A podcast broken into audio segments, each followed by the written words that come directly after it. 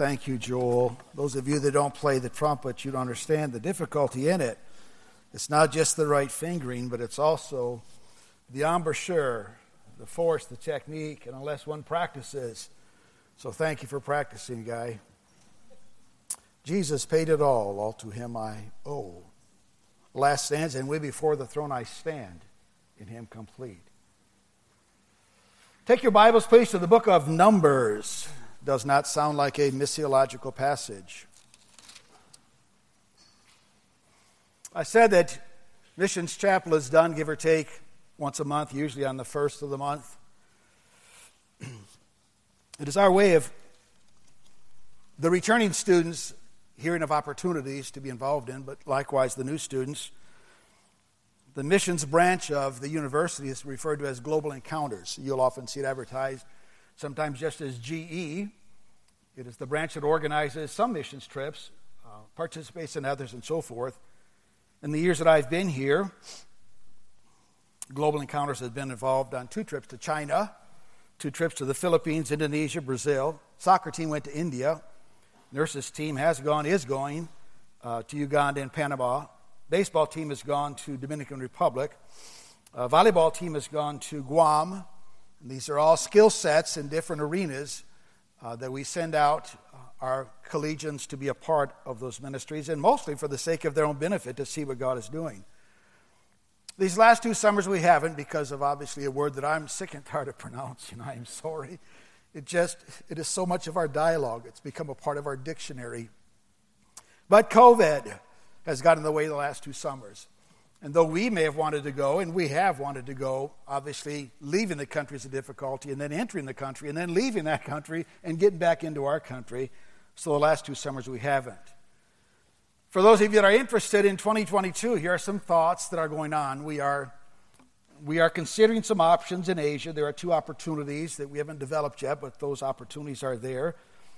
But even more so, on the front burner, we are seriously considering a trip to the Dominican Republic, but not to the place of play ball across the island.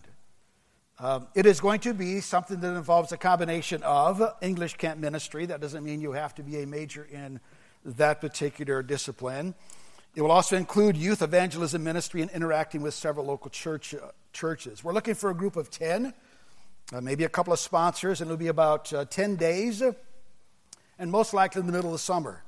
That involves raising funds.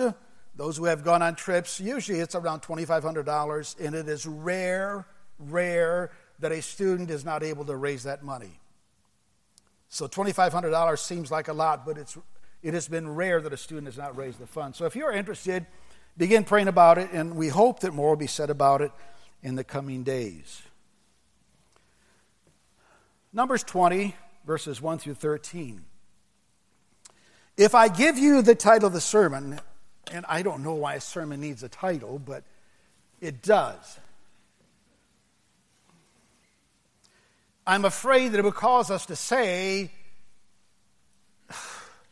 but Dr. Love, duh, don't you get it? We're here. We're in a Bible college because this is a facet of our life. The story revolves around a narrative, a story of a man named Moses, supreme leader, walked with God, interacted with God.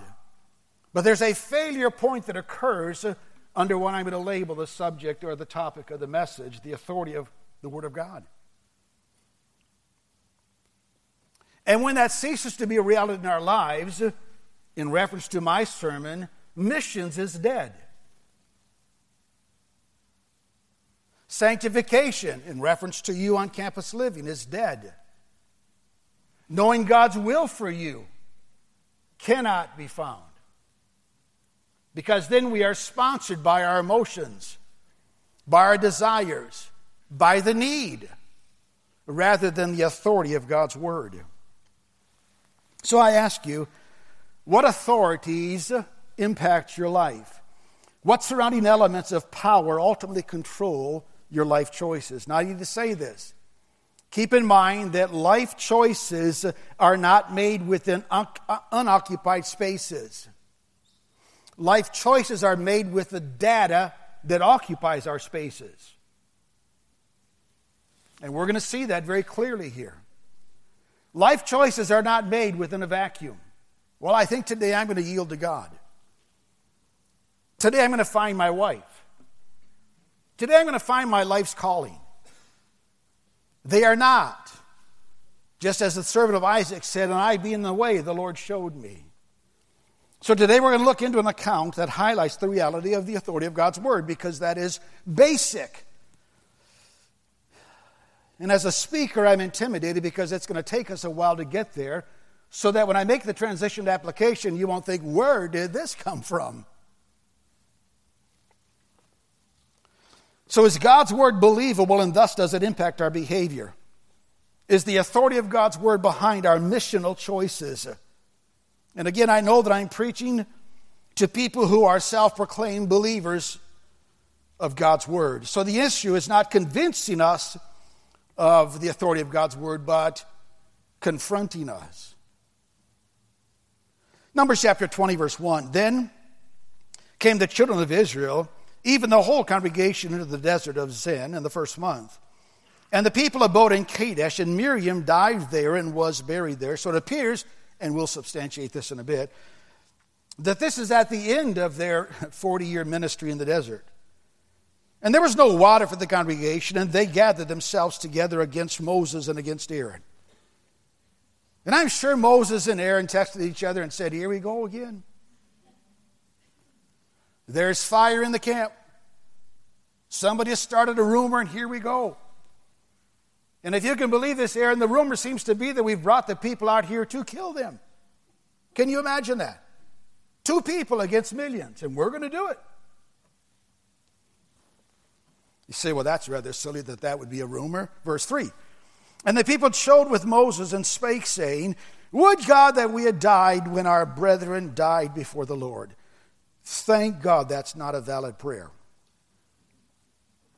And why have ye brought up the congregation of the Lord into this wilderness? the language structure is so accurate. Now envision Moses grabbing two plus million people and saying, You are going into the wilderness. Most parents can't drag one toddler through a grocery store. Why have ye brought up the congregation of the Lord into the wilderness, that we and our cattle should die here? And wherefore have ye made us to come up out of Egypt to bring us into unto this evil place? It is a place, it is no place of seed or of figs or of vines or of pomegranates, neither is there any water to drink. And Moses and Aaron went from the presence of the assembly unto the door of the temp of the tabernacle of the congregation. I cannot imagine their hearts. Oh God, it is us again. 40 years of this kind of interaction. What do we do? It is beyond any capacity we have. And they fall before God, and the glory, verse 6, the last part, the glory of the Lord appeared unto them. And the Lord spake unto Moses, saying, Take the rod, gather the assembly together, thou and Aaron thy brother, and speak ye unto the rock before their eyes. And it shall give forth his water. Best place to dig a well is in bedrock. Of course, God did know that. It shall give forth his water, and thou shalt bring forth to them water out of the rock, so thou shalt give the congregation their beast drink. And Moses took the rod from before the Lord as he commanded him. Again, we're talking about the authority of the Word of God. And Moses and Aaron gathered the congregation before the rock, and he said unto them, Hear ye now, ye rebels. And that is true. Must we fetch you water out of this rock? And that was not true. Verse 11 and Moses lifted up his hand, and with his rod he smote the rock twice, and the water came out abundantly. Why? Well, because there's water in the bedrock of rock. No. Well, the people were thirsty. No. I must say this several times. Water came out of the rock because God said it would come out of the rock. The authority of God's word. Though Moses even changed the directives a bit. So, first of all, by way of outline, if we need to follow one, is the historical account in verses 1 through 7, of which I've read. Most of us are familiar with this historical account. Most of us have heard this in Sunday school. It is a great story, for it shows great power of God. But maybe we have not gained from this what is the focal point. This passage is not teaching us that water came out of the rock because the people were thirsty. This passage is not teaching us that water came out of the rock because Moses spoke to it and hid it. This passage is not teaching that water came out of the rock because Israel needed another installment of a big miracle day. This passage is not teaching us that water came out of the rock because Moses needed a, a boost in his leadership skills.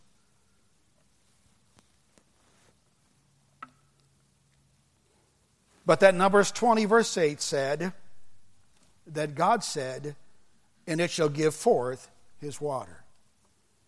Now, I'm just going to nudge a bit on transition to drop the seed. The basis of missions is not that there are people groups who've never heard of God. The basis of missions is not that it might unify a particular local church or the church of God. The basis of missions is not that the gospel can meet the needs of all cultures. The basis of missions is that the Word of God said, Go ye into all the world. The historical account in Numbers is filled with the reality of everyday living people needing food, people needing drink. But it bumps up against the reality of God in such places like deserts, where people are thirsty, where people have to make a living. And over 300 times in the Bible, we come across such statements as, and the Lord said, or, and God spoke, or thus saith the Lord, or the word of God was revealed. I quote, It is from this word, the Bible, that we know God's promises. It is from this word that we know God's commands. It is from this word that we know God's judgments. It is from this word that we know of God's grace. It is from this word that we know the effects of obedience and disobedience as they're interwoven through narratives. Yes, the heavens declare the glory of God, but not as transparently as the Word of God. And yes, uh, the human conscience speaks to the reality of God, of good and evil, but not as pointedly as the Word of God. Now, I know that we all are agreeing with what I'm saying, but something distracted Moses. And this ultimate leader set aside the authority of the Word of God. Briefly, that's the historical account. Let's shift gears into what I would call the historical analogy. That is to say, then, how does it touch a specific per- person wherein we could apply it? So, what we're going to do is reveal that God's Word is not just some abstract thing that we read about over 300 times and God said and the Word of the Lord came. And it's floating out there in space for us to snag it on a good day. And only a few lucky people actually get to do that. But rather, it comes in contact with us all the time. The everyday realm in this account is that it comes into the arena of several million people. But rather than discussing the tidbits of several million people, the story narrows down to one person to make the point of the lesson. He's named Moses, who thinks he's asked to do a very, very difficult thing. I'm not trying to minimize this scenario. All he was asked to do was talk to a rock. Anybody on a good day or a bad day can talk to a rock. It does not take discipleship. It does not take tutoring. It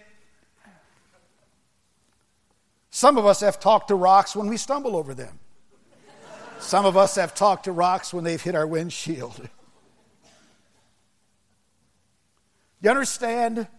Supreme leader Moses, Moses, this is about me, God. Moses, this is not about you. All I'm asking is that you talk to the rock. the nation of Israel needed about 8 millions of 8 million gallons of water per day. That's about a gallon and a half per human per day and 2 gallons per animal per day.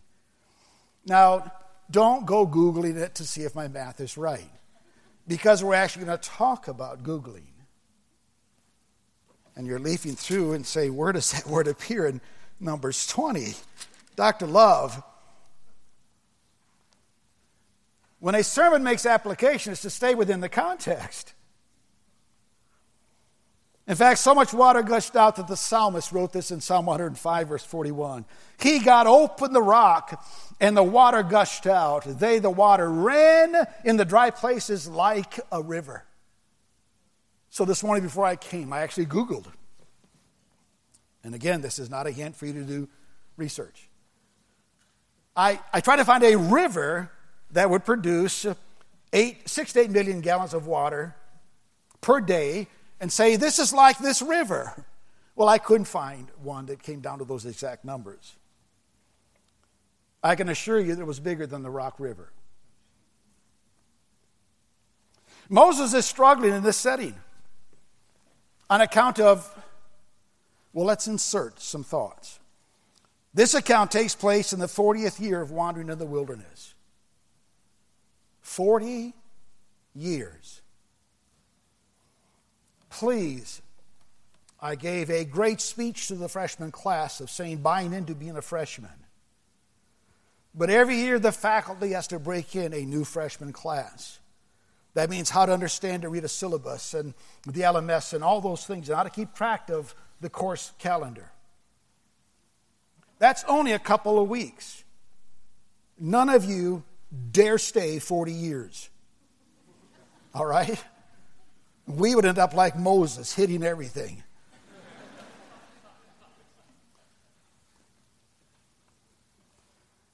So this takes in place in the 40th year. Miriam had died the first part of the chapter. A new generation had outlived the old generation that had come out of Egypt. An impact miracle was needed, if I could use that word, in order to get the attention of these millions of newbies who had not seen the crossing of the Red Sea. But it didn't go as planned. The authority of God's word was not acknowledged in application. Verse 7 the Lord spake unto Moses. Why wouldn't we want that to happen on a daily basis?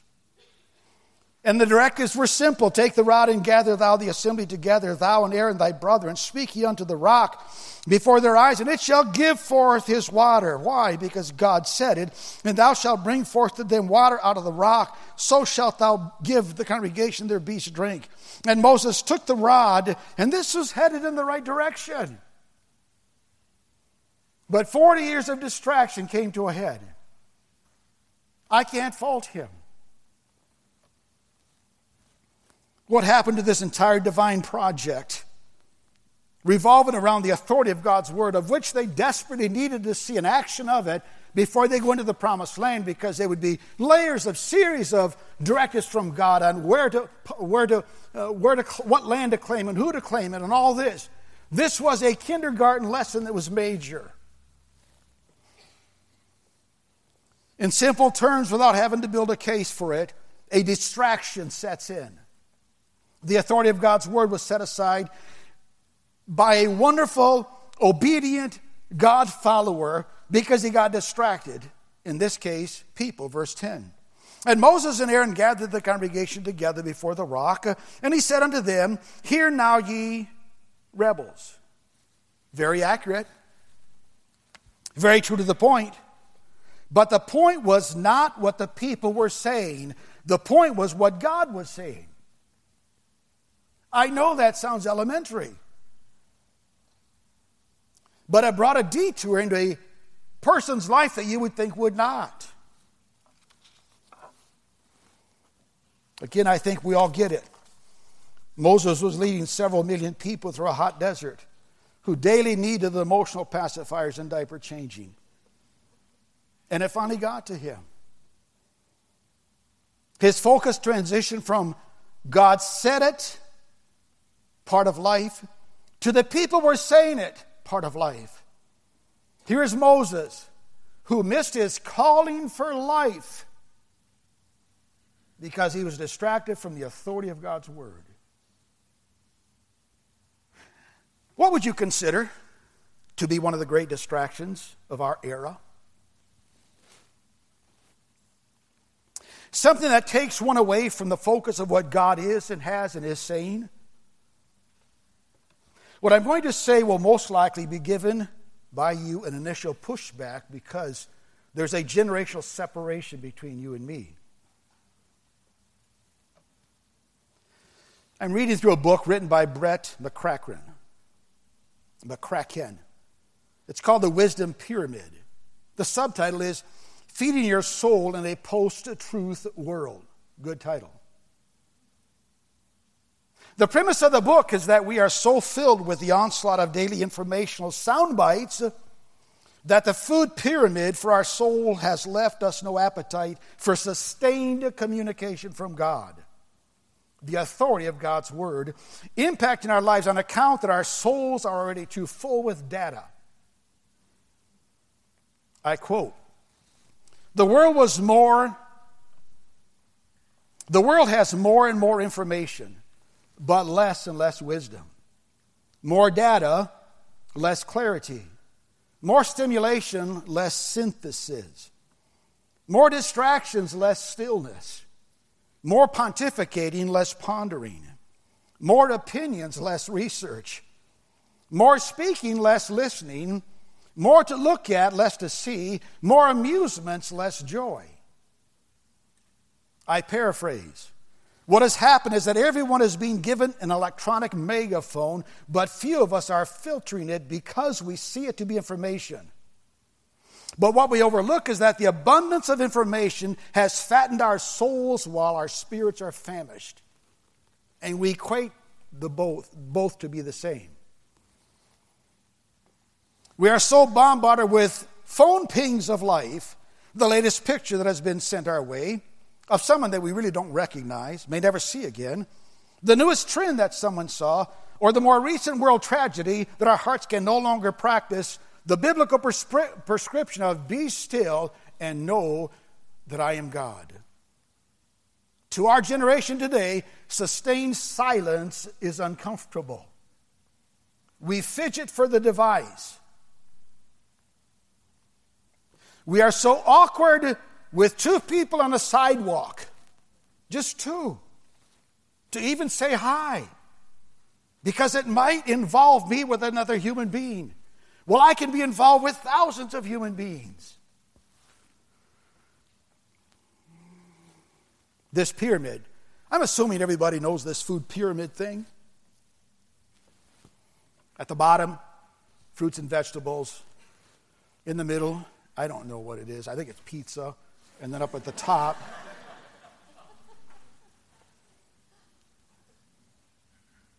The information age, catch this if you can, I'll be deliberate, intentional.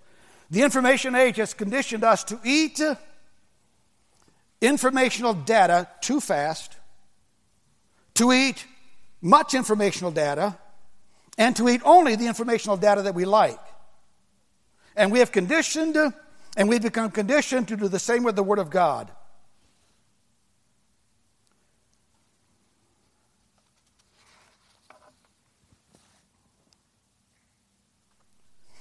Last night, that would be Sunday night, I, um, I kissed my wife goodnight.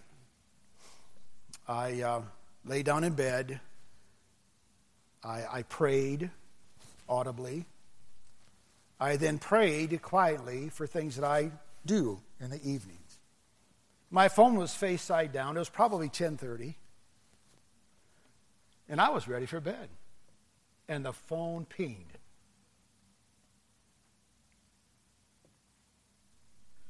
You say, Did you go to sleep? None of us can.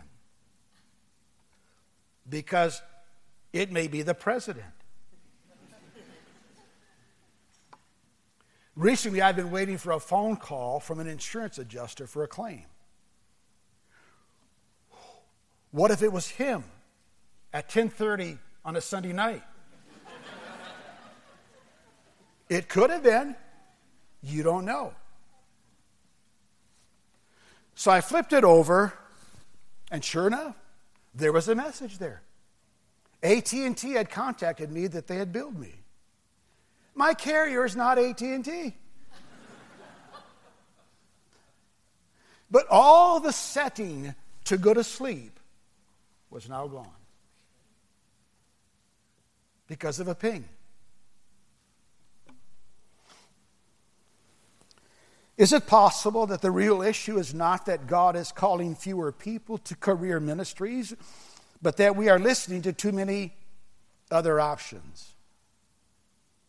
The electronic ping of life has taken us to places where we will never see, to face tensions we cannot solve, to exhaust our souls of any solace it should find in God.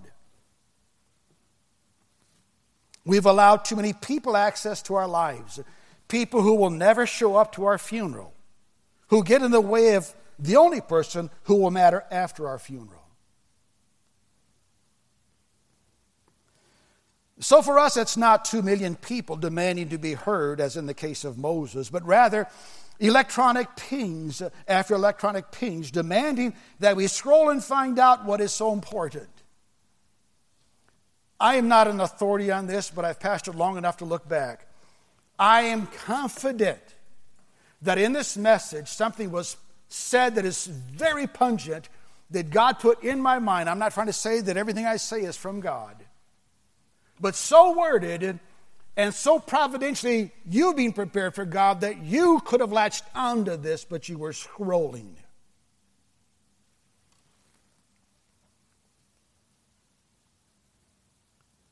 Because the phone vibrated. People whined, and Moses missed his life's calling. He said, Well, that's life. It didn't have to be that way.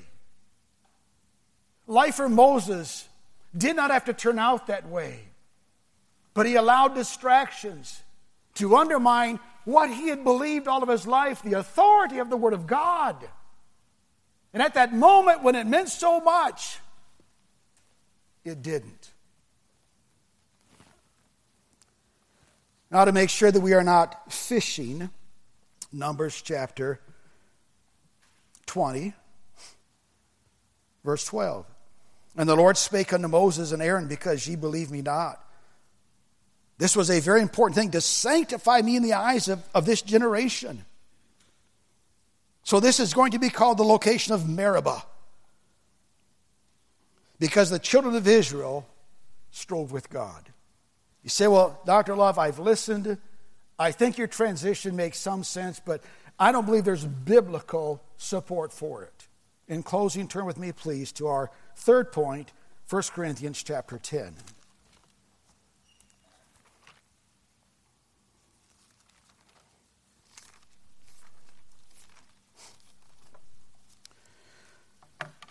Our alarm rings probably earlier than yours, but not earliest of anybody here. Five o'clock every day except Saturday. But because we are in this mature age group, we still get up early on Saturday. And I don't know how many decades this has been a practice. My wife and I have been married for 48 years. But I know it goes way further back than I remember. And this is not a lesson on marriage. It's a lesson on relationship with God. If you're different, that's fine. When we get up in the morning, we don't greet each other. You say, well, why wouldn't you? We have not brushed our teeth. Our eye sockets are all swollen. We look the worst that we'll ever look.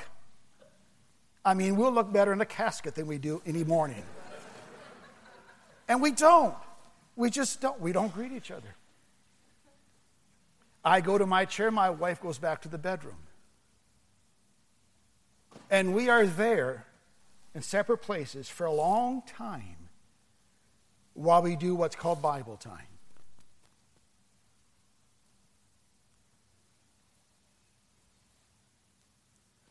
Because it's so easy to get distracted. chapter 10 of 1 Corinthians, verse 1. Moreover, brethren, I would not that ye should be ignorant. So he's speaking to people who needed to know something, but it appears there was an intentionality in not knowing it.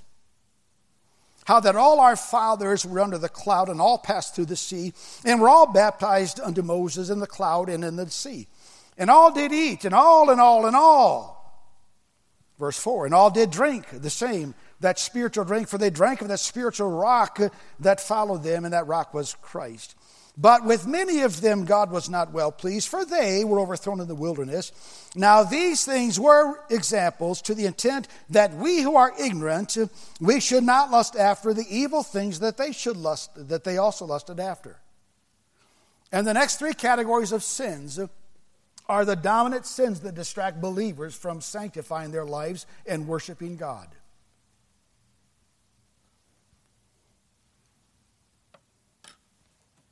It's just hitting the rock. It's just the Word of God. It's no big deal. But then Moses is taken up by God into the mount.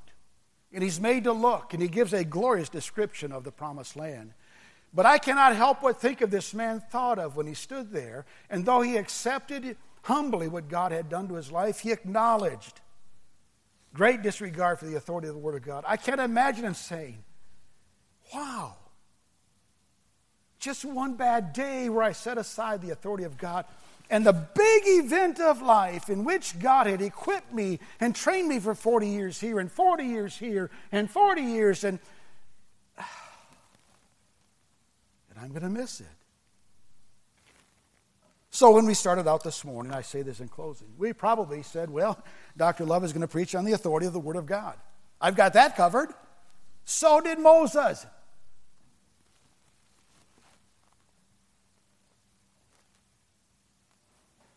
But he let something distract him. I can understand it. It was part of his everyday culture. I can feel his pain. I know what it's like to have Bible time in an electronic device where homework is flashing that it needs to be done. Emails are written with exclamation points. And the voices are so much louder than the still small voice of God. Heavenly Father, I pray that we would have allowed our hearts to be ministered that there'd be a humble, receptive spirit to this so very basic, germane subject matter for your will for our lives in reference to today for missions. Help us to regroup in how we accept your authority. We ask this in your name.